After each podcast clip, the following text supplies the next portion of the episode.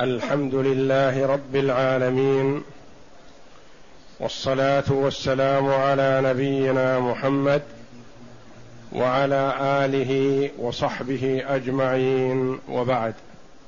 بسم الله. بسم الله الرحمن الرحيم. الحمد لله رب العالمين والصلاة والسلام على أشرف الأنبياء والمرسلين نبينا محمد وعلى آله وصحبه أجمعين.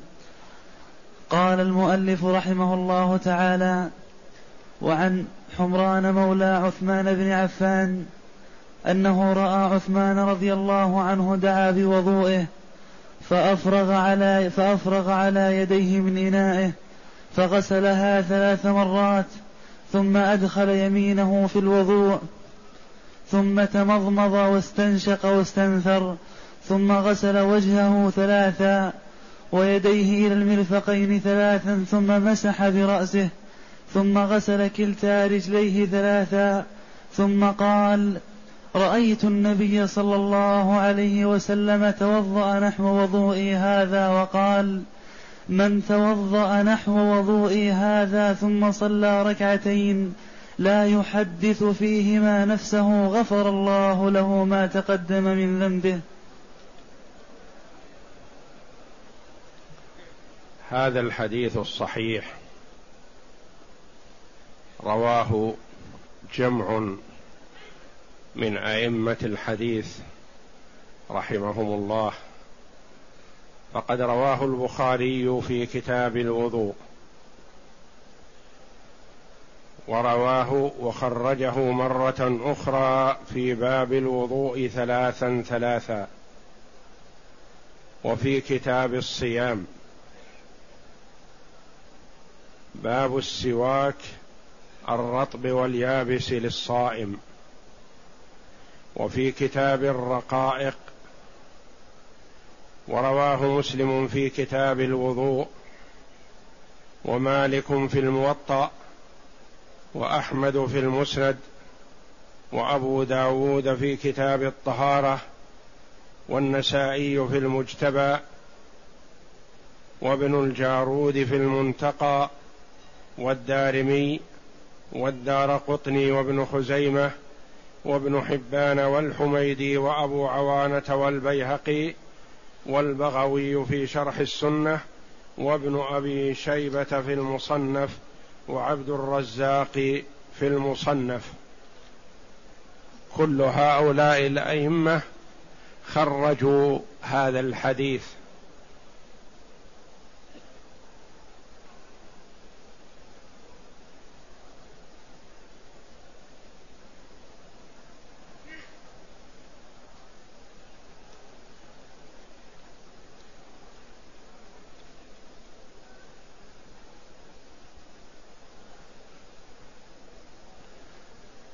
وهذا الحديث بين صفة وضوء النبي صلى الله عليه وسلم وهو الصفة الكاملة.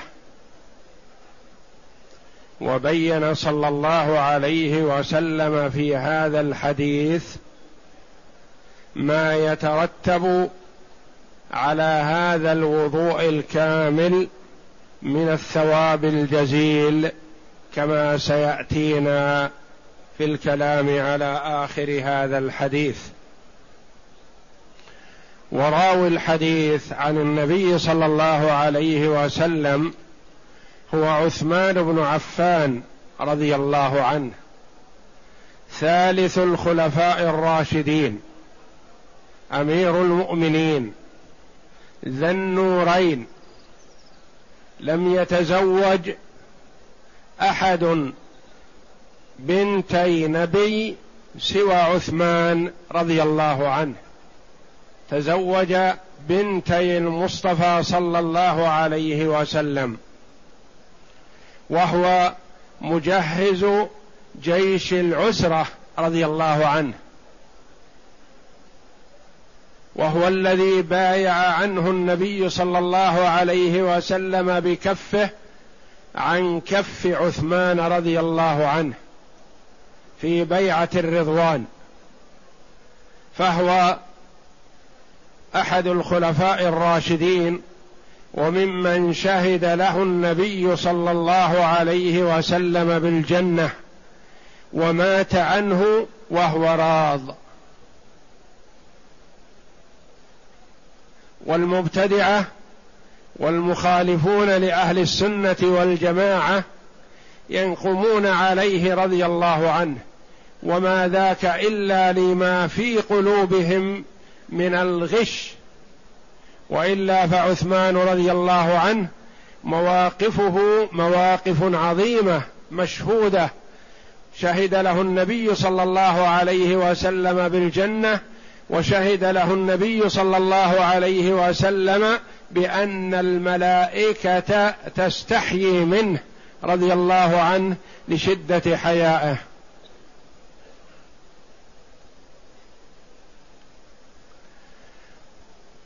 وراوي الحديث عن عثمان هو حمران مولى عثمان. كان من سبي عين التمر. وهو من التابعين رحمه الله.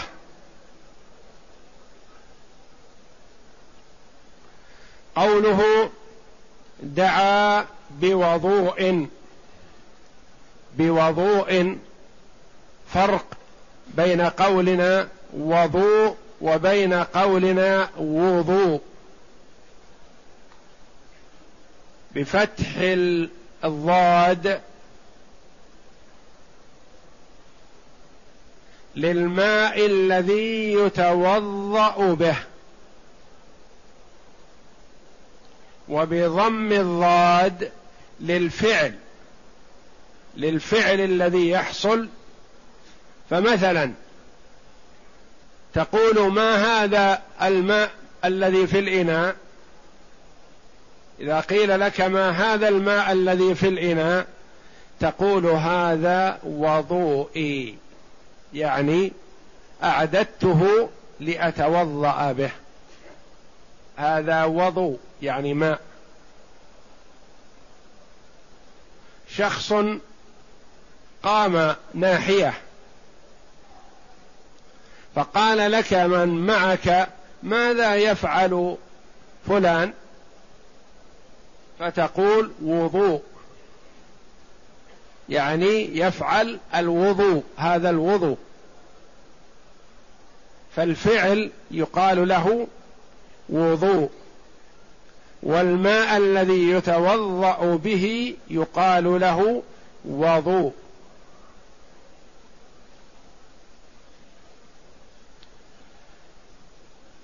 دعا بوضوء يعني بماء ليتوضأ به.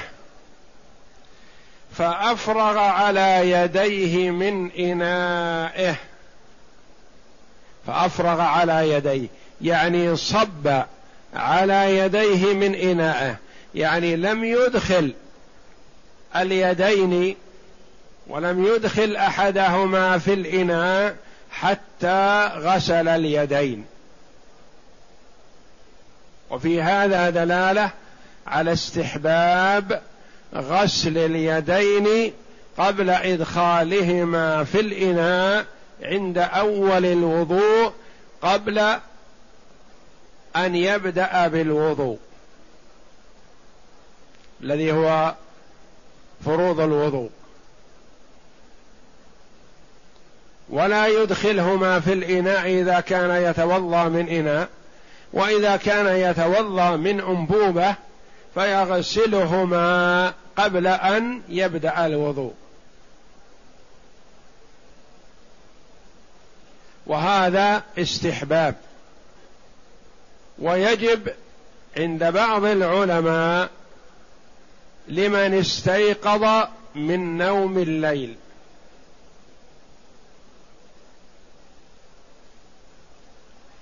ولا يجب عند بعضهم وإنما يكره إدخالهما في الإناء قبل غسلهما ثلاثا لمن قام من نوم الليل.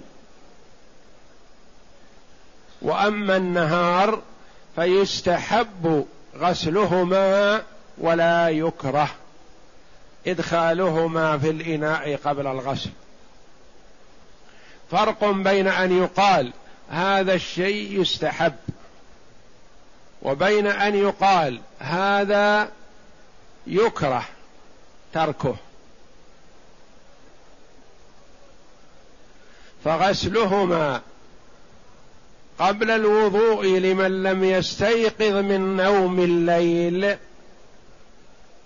مستحب. وإدخالهما في الإناء قبل الغسل لا كراهة فيه.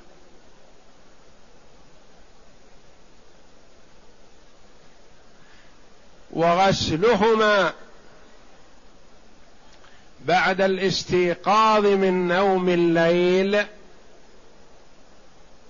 واجب عند بعض العلماء ومستحب عند البعض الآخر. ويكره إدخالهما في الإناء قبل الغسل.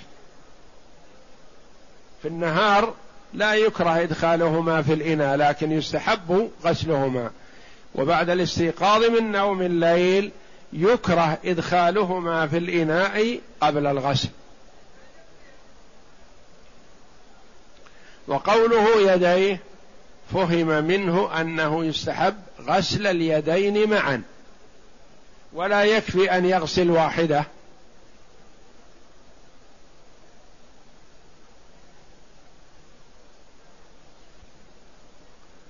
ثلاثا استحباب. غسل اليدين ثلاثا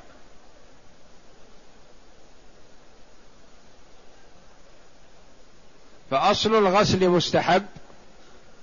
ويستحب أن يكمل في غسلهما ثلاثا.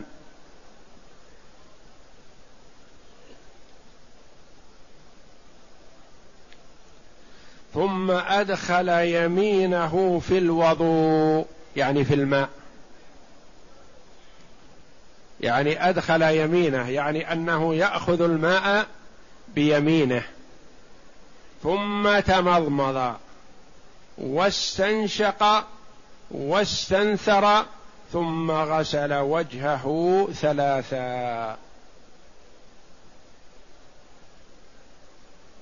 المضمضة والاستنشاق واجبان عند بعض العلماء مع الوجه. ومستحب غسلهما عند بعض العلماء. والواجب غسل الوجه.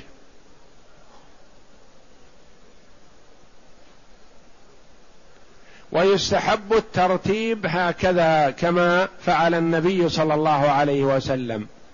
تمضمض واستنشق واستنثر ثم غسل وجهه.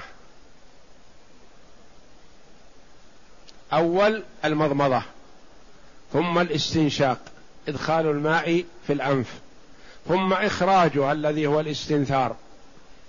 ثم غسل الوجه. ما هي المضمضة؟ الكمال فيها أن يدخل الماء في فمه ثم يحركه ثم يمجه. فإذا أدخل الماء ولم يحركه فيجزئ ذلك عند الكثير. وإن مجه فهو الأولى وإن لم يمجه فلا بأس عند كثير من العلماء. يعني لو تمضمض به وشربه مثلا أجزع لأنه طاهر والأكمل أن يمجه ثم يغسل وجهه. وهذا الترتيب مبني من أجل التأكد من صلاحية الماء. قالوا الماء إما أن يكون متأثر بلونه أو بطعمه أو بريحه فإذا تؤكد من هذه الثلاثة استعمل. فقالوا يتأكد من لونه ببصره. بالنظر إليه يراه. ثم يذوقه في فمه ليدرك هل طعمه سليم أو لا. ثم يستنشقه ليرى هل فيه رائحة خبيثة فلا يستعمله. فإذا تأكد من ظاهره من لونه وطعمه وريحه حينئذ غسل به وجهه.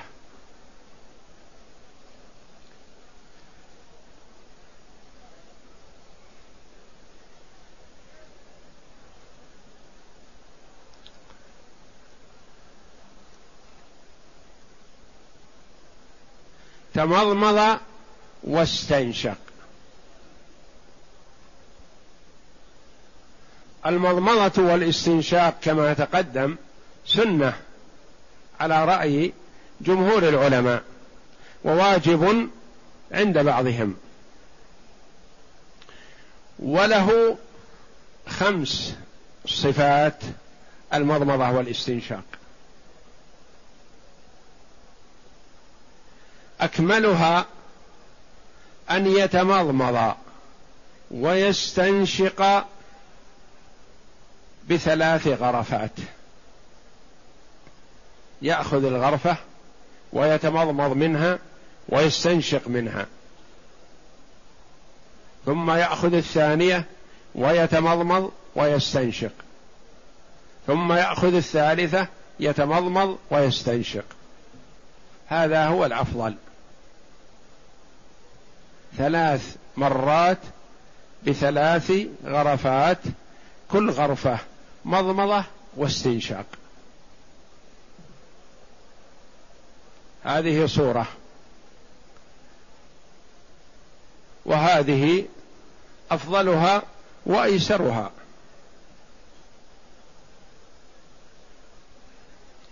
الثانية الصورة الثانية يتمضمض ثلاثا. ويستنشق ثلاثا بغرفة واحدة.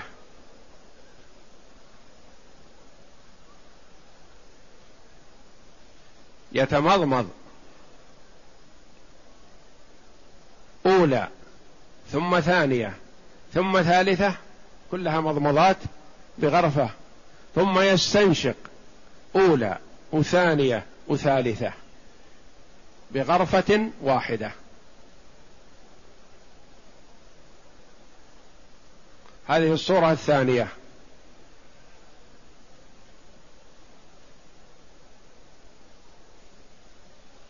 الصورة الثالثة. يتمضمض ويستنشق. ويتمضمض ويستنشق. ويتمضمض ويستنشق. كل هذه بغرفة واحدة. هي مثل الثانية إلا أن الثانية جعل المضمضة متوالية والاستنشاق متوالي. والثالثة مضمضة واستنشاق ومضمضة واستنشاق ومضمضة واستنشاق بغرفة واحدة.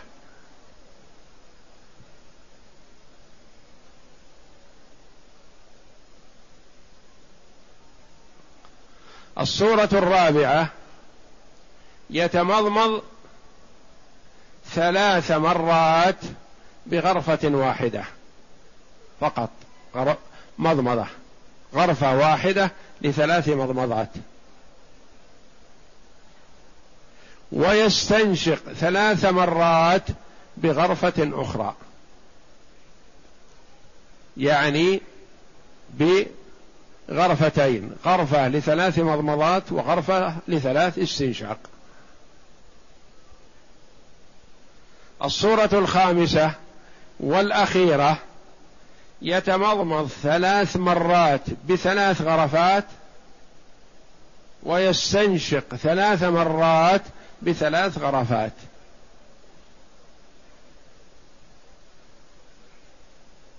هذه تناسب من يكثر استعمال الماء وأكثار استعمال الماء لا ينبغي. والثانية والثالثة تناسب لمن يقتصد في الماء. والأولى أيسرها وأفضلها.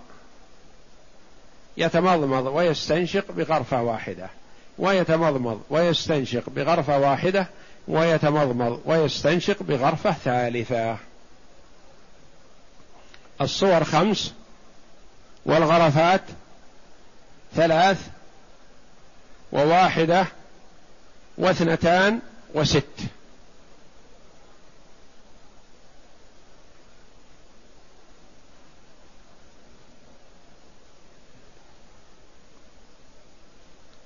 قوله رضي الله عنه ثم غسل وجهه.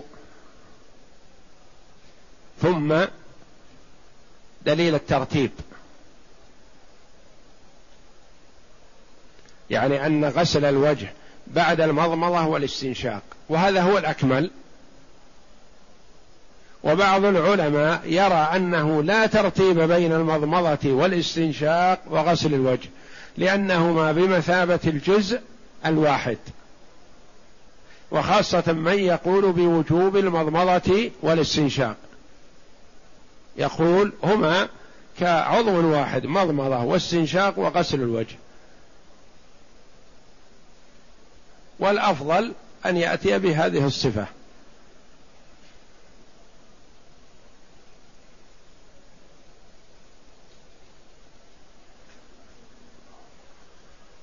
وحد كثير من العلماء الوجه بأنه من منابت شعر الرأس.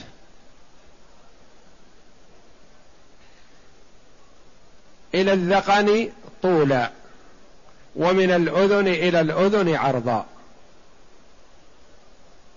هذا تحديد الوجه.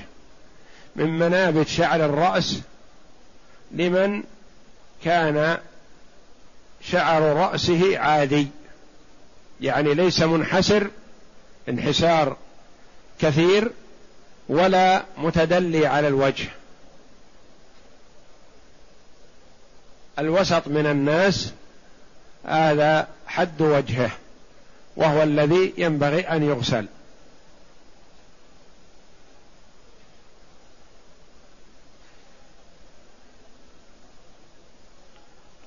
وقوله ثلاثا يعني أنه يستحب هكذا. المضمضة والاستنشاق وغسل الوجه ثلاثا مع الاقتصاد في الماء.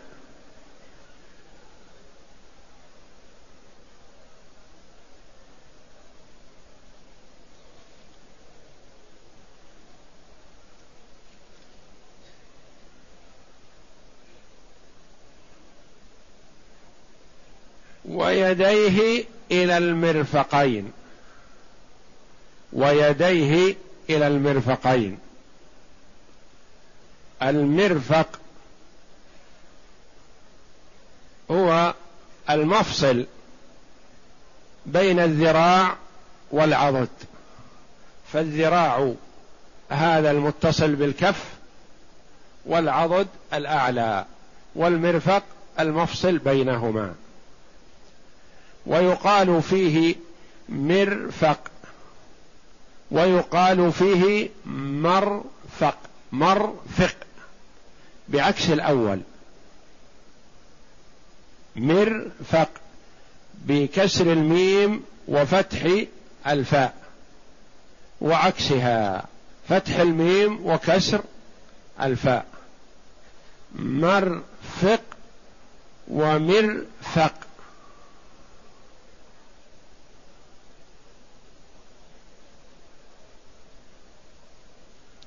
وقوله إلى المرفقين. إلى. هل الغاية تدخل في المغية أو لا تدخل؟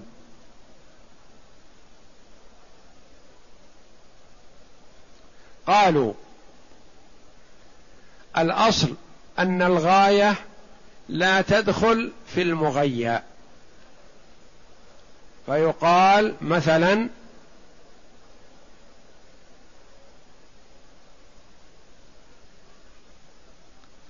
سر إلى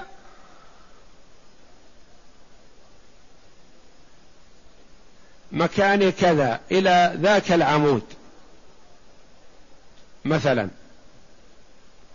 فهل السير يشمل مكان العمود أو يقف على حده؟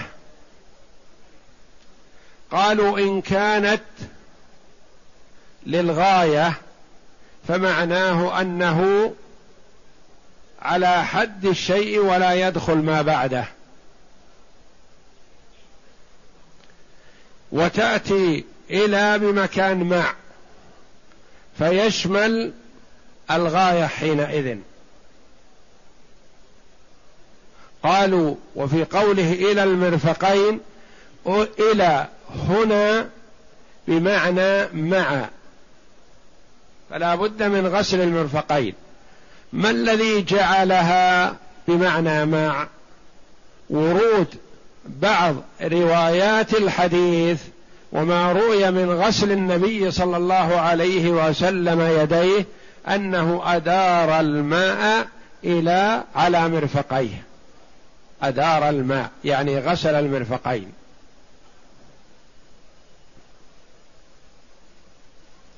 بعض العلماء رحمهم الله قال إذا كانت الغاية جزء من المغيى دخلت الغاية. وإن كانت تختلف عنه فلا تدخل. قالوا مثلا غسل يديه إلى المرفقين. المرفقين جزء من اليد. فتدخل. أتم الصيام إلى الليل. قالوا الليل ليس جزء من النهار. فإلى فما بعد إلى لا يدخل. يعني إذا انتهى النهار أفطر الصائم. ثم أتم الصيام إلى الليل.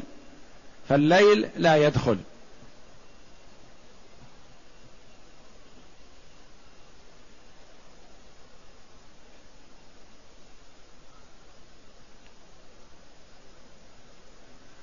وغسل المرفقين واجب لما ثبت في الروايات الأخرى من أن النبي صلى الله عليه وسلم أدار الماء على مرفقيه.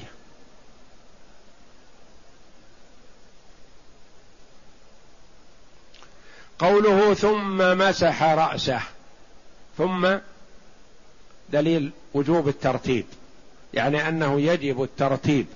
بين المغسول والممسوح. فغسل يديه إلى المرفقين ثم يمسح رأسه ثم يغسل رجليه. ومسح الرأس مسح رأسه. الأصل أنه يلزم مسح الرأس كله. ولا يترك منه شيء.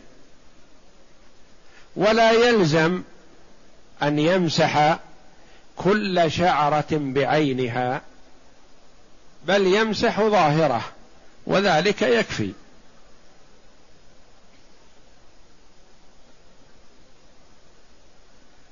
كما يقال في التقصير عند التحلل من الحج أو العمرة لمن أراد أن يقصر. قال يقصر من مجموع الشعر لا من جميعه. كالمسح. يعني يعمم التقصير على الجميع ولا يلزم أن يقصر من كل شعرة بعينها.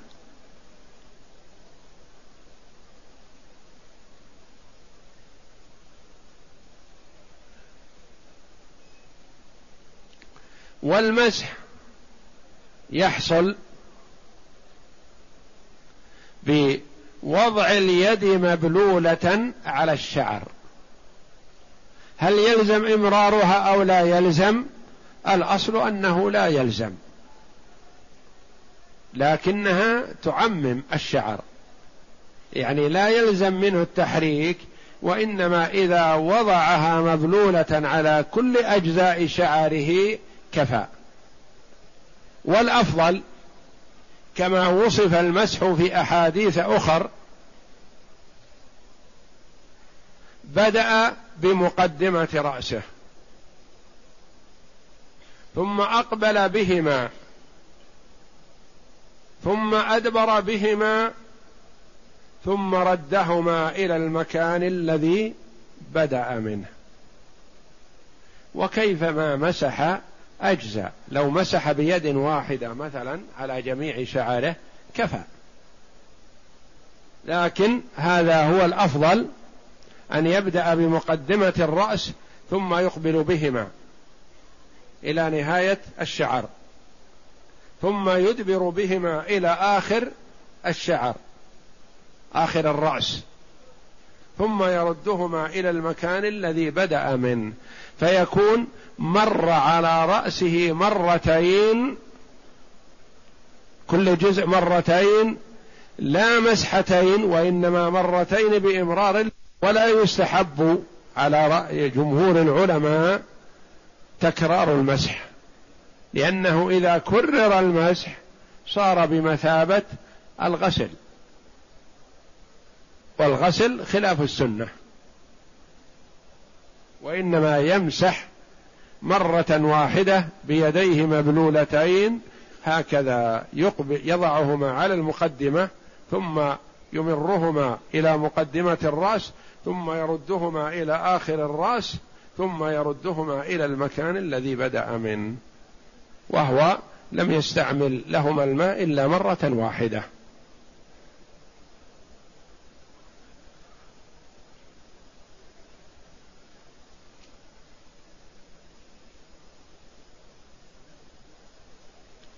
ثم غسل كلتا رجليه.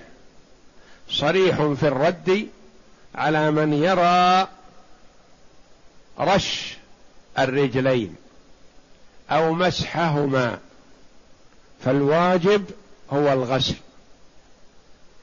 ولا يجزئ المسح إذا كانتا مكشوفتين.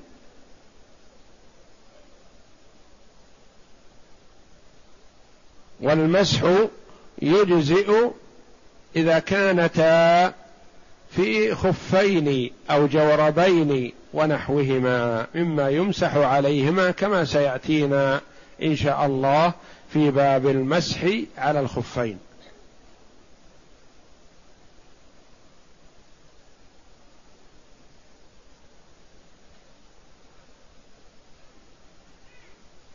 والأحاديث متواترة.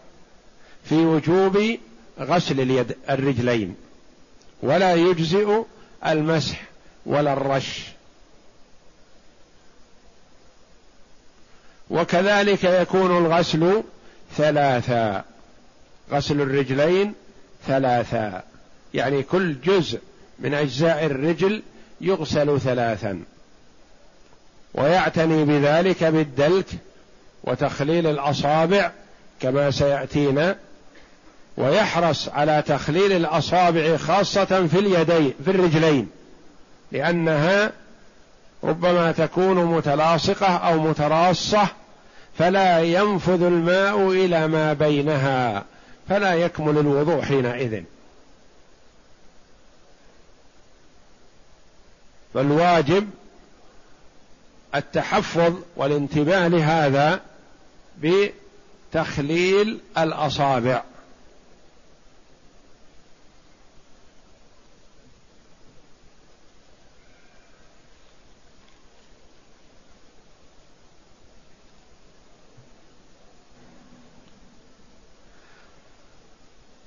ثم قال أي عثمان رضي الله عنه بعدما توضأ هذا الوضوء الكامل رأيت النبي صلى الله عليه وسلم يتوضأ نحو وضوئي هذا يعني مثل وضوئي هذا.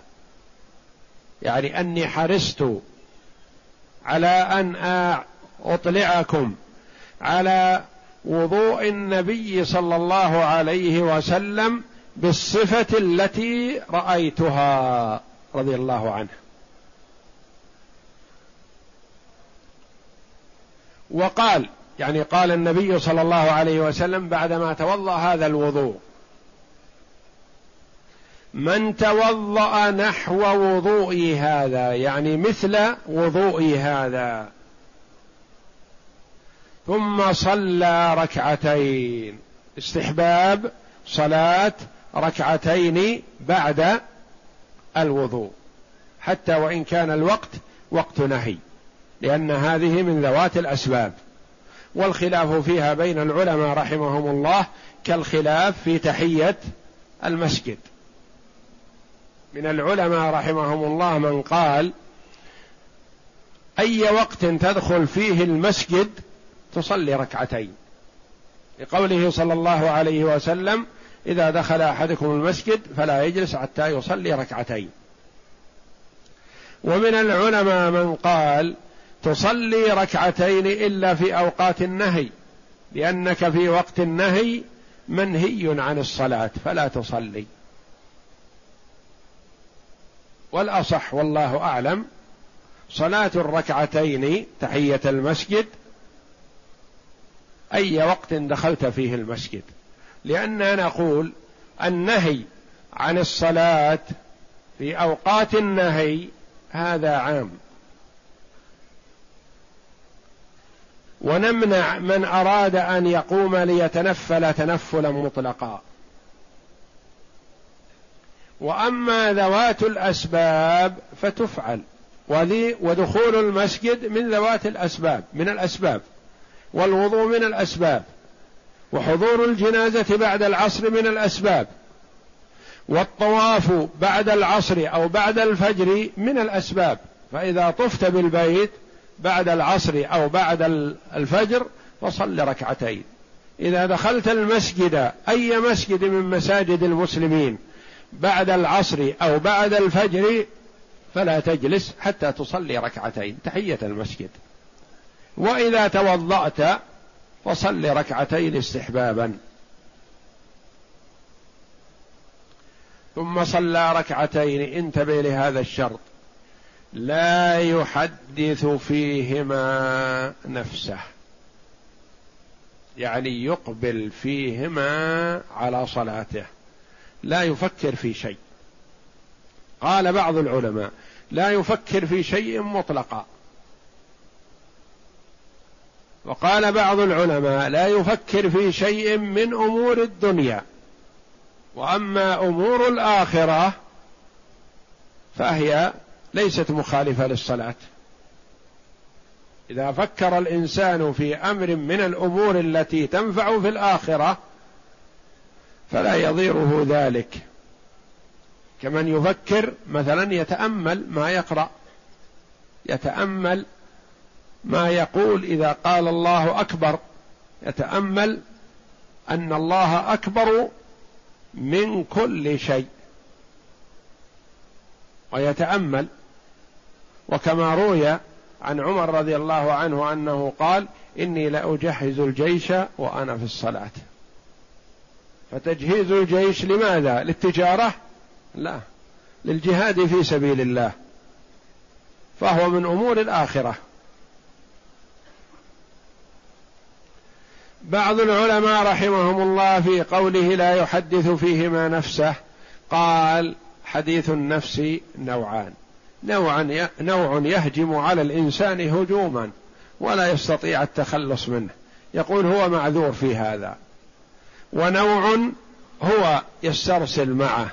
قال هذا هو الممنوع لأنه قال لا يحدث يعني في فعل من قبله.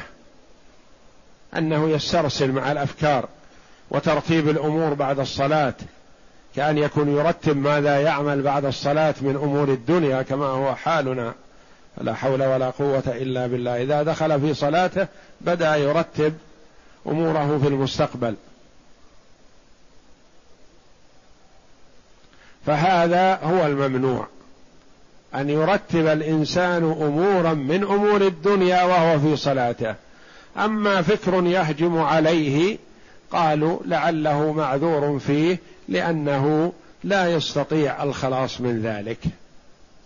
وقال بعضهم سواء هجم عليه أو لم يهجم لأن هذا ليس تكليف متوقف على صحة الوضوء أو صحة الصلاة وإنما هذا شيء يحصل به منزلة عالية. ولا يحصل المرء على هذه المنزلة العالية إلا إذا حفظ نفسه من كل فكر يخرجه عن صلاته. لا يحدث فيهما نفسه. ما الذي يحصل؟ غفر له ما تقدم من ذنبه. إذا سوى هذا العمل هذا الوضوء بهذه الصفة ثم صلى ركعتين لا يحدث بهما نفسه غفر له ما تقدم من ذنبه.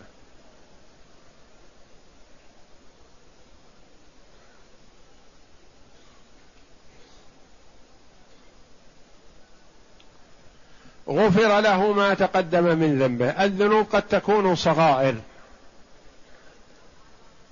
وقد تكون كبائر وقد تكون صغائر وكبائر وقد يكون المرء لا ذنب له إطلاقا لا صغائر ولا كبائر. وهذا الثواب في غفران الذنوب غفر له ما تقدم من ذنبه. قال العلماء المراد والله أعلم الذنوب الصغائر. لأن الذنوب الكبائر لا تكفر إلا بالتوبة منها. والنبي صلى الله عليه وسلم قال الصلوات الخمس والجمعة إلى الجمعة ورمضان إلى رمضان كفارة لما بينهن ما اجتنبت الكبائر. تكفر هذه الأعمال الصالحة الجليلة الصغائر كلها إذا اجتنبت الكبائر. وأما إذا وقع في الكبائر فإن الكبائر لا تكفر إلا بالتوبة منها. وللعلماء رحمهم الله في الحد أو في التمييز بين الكبائر والصغائر فقالوا الكبائر ما ترتب عليه حد في الدنيا أو وعيد في الآخرة. حد في الدنيا كالسرقة والزنا وشرب الخمر ونحو ذلك. والقذف ووعيد في الآخرة كعقوق الوالدين وقطيعة الرحم ونحو ذلك من الكبائر التي لم يحدد فيها حد في الدنيا. والصغائر ما دون ذلك. الصغائر ما دون ذلك. وهذا الثواب العظيم الذي هو غفران الذنوب المتقدمة كلها إذا اجتنب المسلم الكبائر وإذا أتى بهذا الوضوء وبهذه الصلاة الموصوفة في هذا الحديث الشريف. إذا كان المرء لا ذنب له اطلاقا فإن الله جل وعلا يعطيه ثواب ذلك زيادة في درجاته وزيادة في ثوابه. ثواب يعطيه الله جل وعلا العبد مقابل هذا ولا يحرمه لأنه لا ذنب له.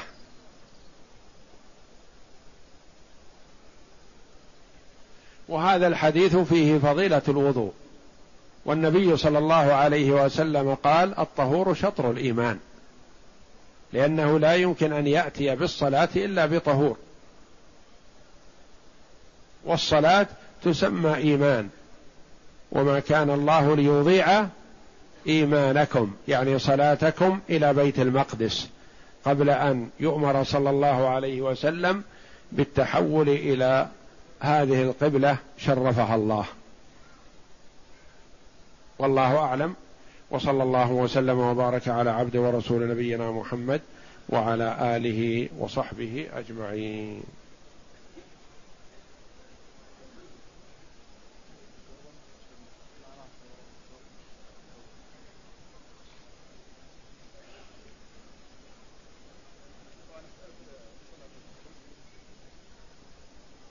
هذا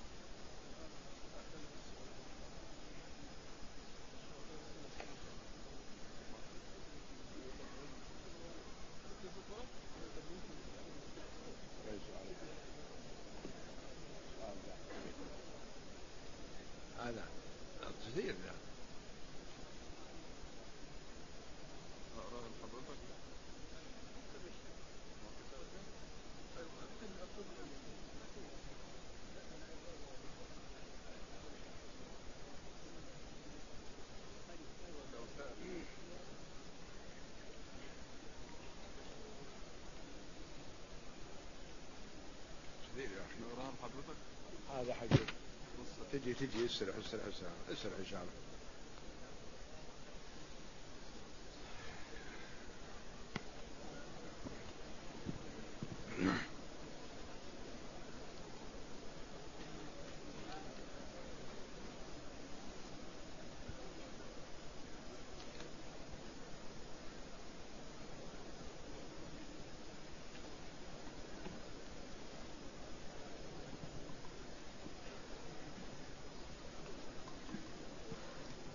يقول السائل نرجو توضيح ما نفعله في الحج يوم العيد. ترتيب أعمال يوم العيد لمن حج. اولا رمي جمرة العقبة. ثم الذبح إن كان عليه هدي. ثم الحلق والتقصير والحلق أفضل. ثم الطواف والسعي إن كان عليه سعي. هذا هو الترتيب الأفضل.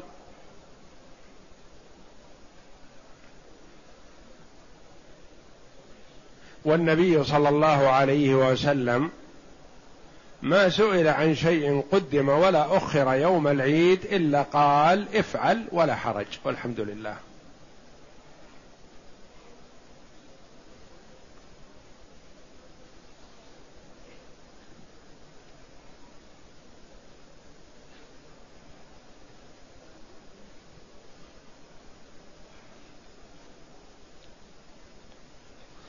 يقول السائل أي أنواع الحج أفضل؟ نعم. علما بأن علما بأن الإفراد أو التمتع أو الإقران. علما بأنني موجود بالحرم من شهور رم... من شهر رمضان وعلما بأنني أديت العمرة في شهر رمضان.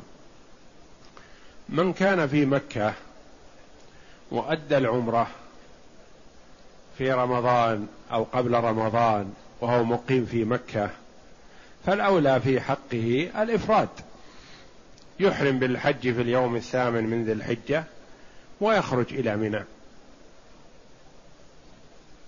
وأما القادم إلى مكة فإن كان في الوقت متسع فالأفضل في حقه التمتع.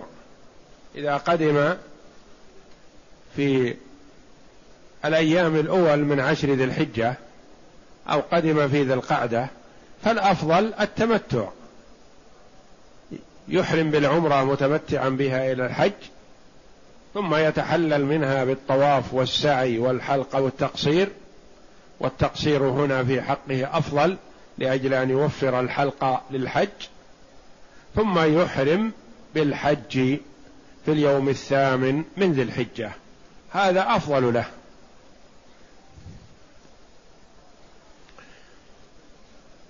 والعلماء رحمهم الله اختلفوا أيهما أفضل الإفراد أو التمتع أو القران. لكل صفة من صفات الحج علماء قالوا بأنها أفضل. ولا حرج في هذا والحمد لله. والذين حجوا مع النبي صلى الله عليه وسلم في حجة الوداع منهم القارن ومنهم المتمتع ومنهم المفرد. والنبي صلى الله عليه وسلم حج قارنا لأنه ساق الهدي. وأمر الصحابة رضي الله عنهم بعد الطواف والسعي من لم يسق الهدي منهم أن يتحلل فيكون متمتعا. من لم يسق الهدي سواء كان قارنا أو مفردا بأن يتحلل ويكون متمتع. فلذا قال كثير من العلماء التمتع أفضل لأنه هو الذي أمر به النبي صلى الله عليه وسلم. فإذا قيل لهم النبي صلى الله عليه وسلم حج قارنا قلنا نعم حج قارنا لأنه ساق الهدي صلوات الله وسلامه عليه. وقال لو استقبلت من أمري ما استدبرت ما سقت الهدي ولا حللت معكم. ولكنه عليه الصلاة والسلام ساق الهدي فلم يحل إلا يوم العيد.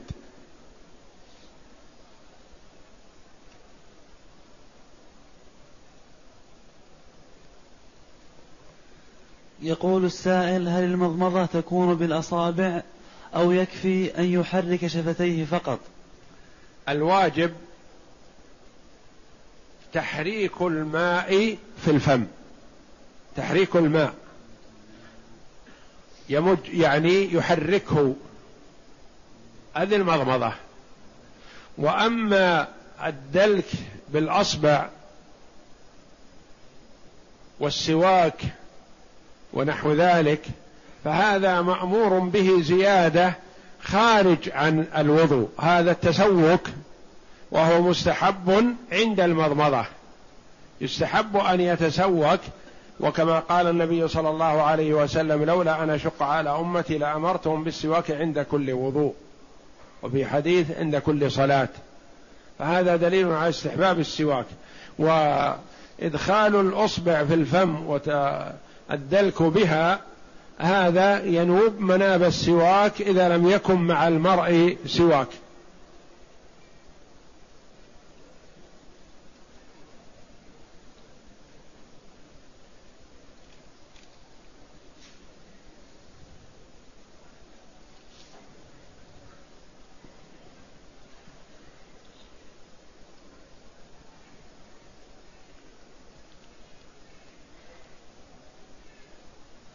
يقول السائل علي كفارة صيام ستين يوما أو إطعام ستين مسكينا هل الأهل والجيران من ضمن من ضمن الستين مسكينا؟ إطعام ستين مسكين بالنسبة لك من تحل له زكاتك يعني لا تعطي ستين المسكين لا تعطيها الوالد أو الوالدة أو الأولاد وأولادهم وإنما من تحل له صدقتك فتعطيه من إطعام الستين مسكين إذا كان فقيرا ولا ترثه.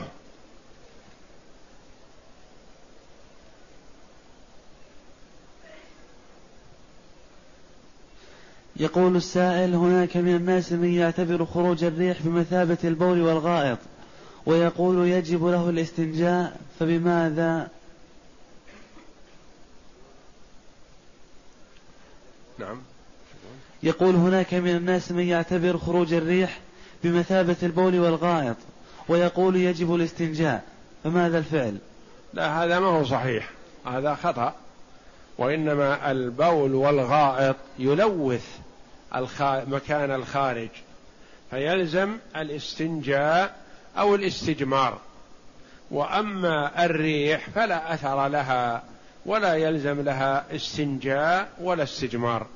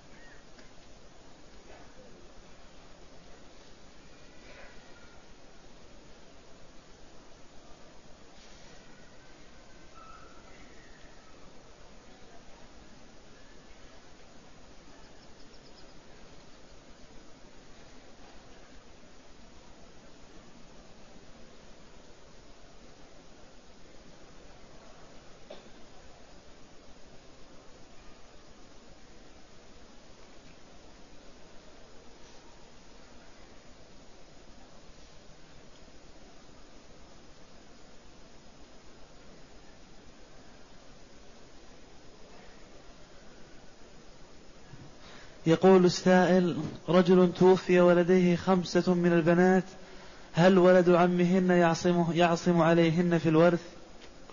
خمس البنات يأخذن الثلثين. يأخذن الثلثين والباقي يكون لأولى رجل ذكر. ابن عم أو ابن ابن أقرب منه أو ابن أخ أو أخ أو نحو ذلك. أولى رجل ذكر يأخذ الباقي تعصيبا.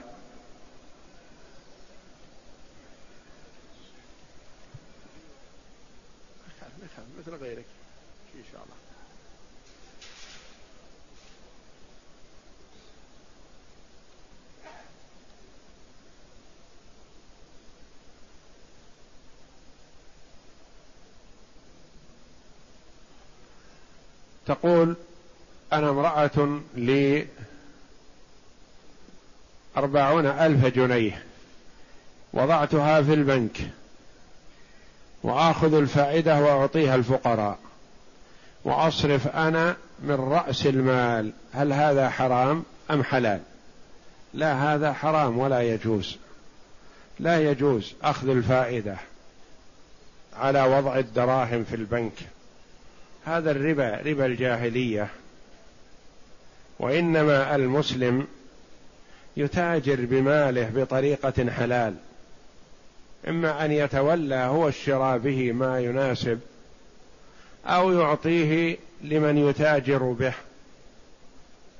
مضاربة شرعية إسلامية يضارب بهذا المال وله جزء من الربح. وهكذا. وأما أن يضع المال في البنك بعد الاتفاق على مبلغ من المال مقابل كل سنة يبقى تبقى الدراهم عندهم فهذا الربا.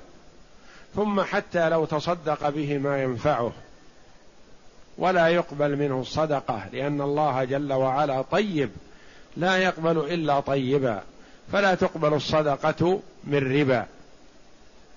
فعلى المسلم أن يحذر الوقوع في الحرام.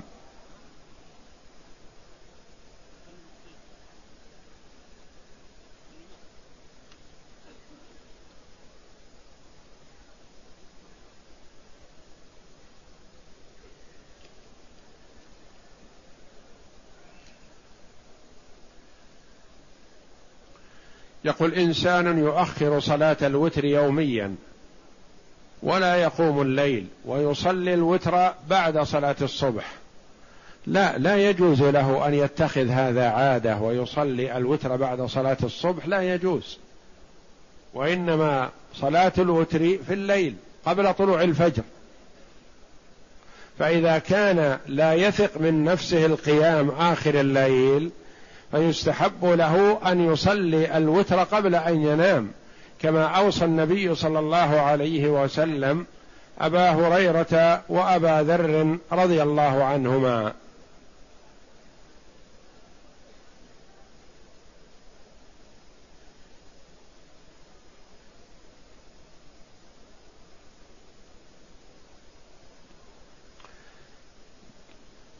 كثير من الأسئلة قدمها الإخوة يقولون قدمنا للعمل.